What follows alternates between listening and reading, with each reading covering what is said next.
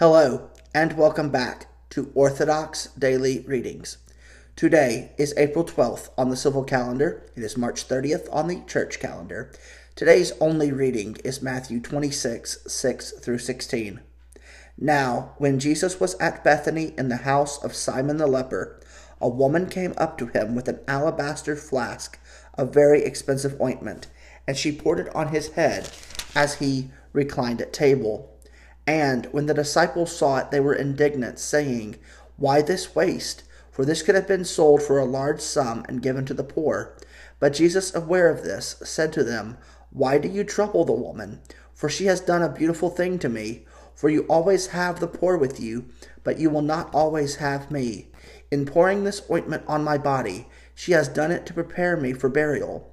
Truly I say to you, wherever this gospel is proclaimed in the whole world, what she has done will also be told in memory of her.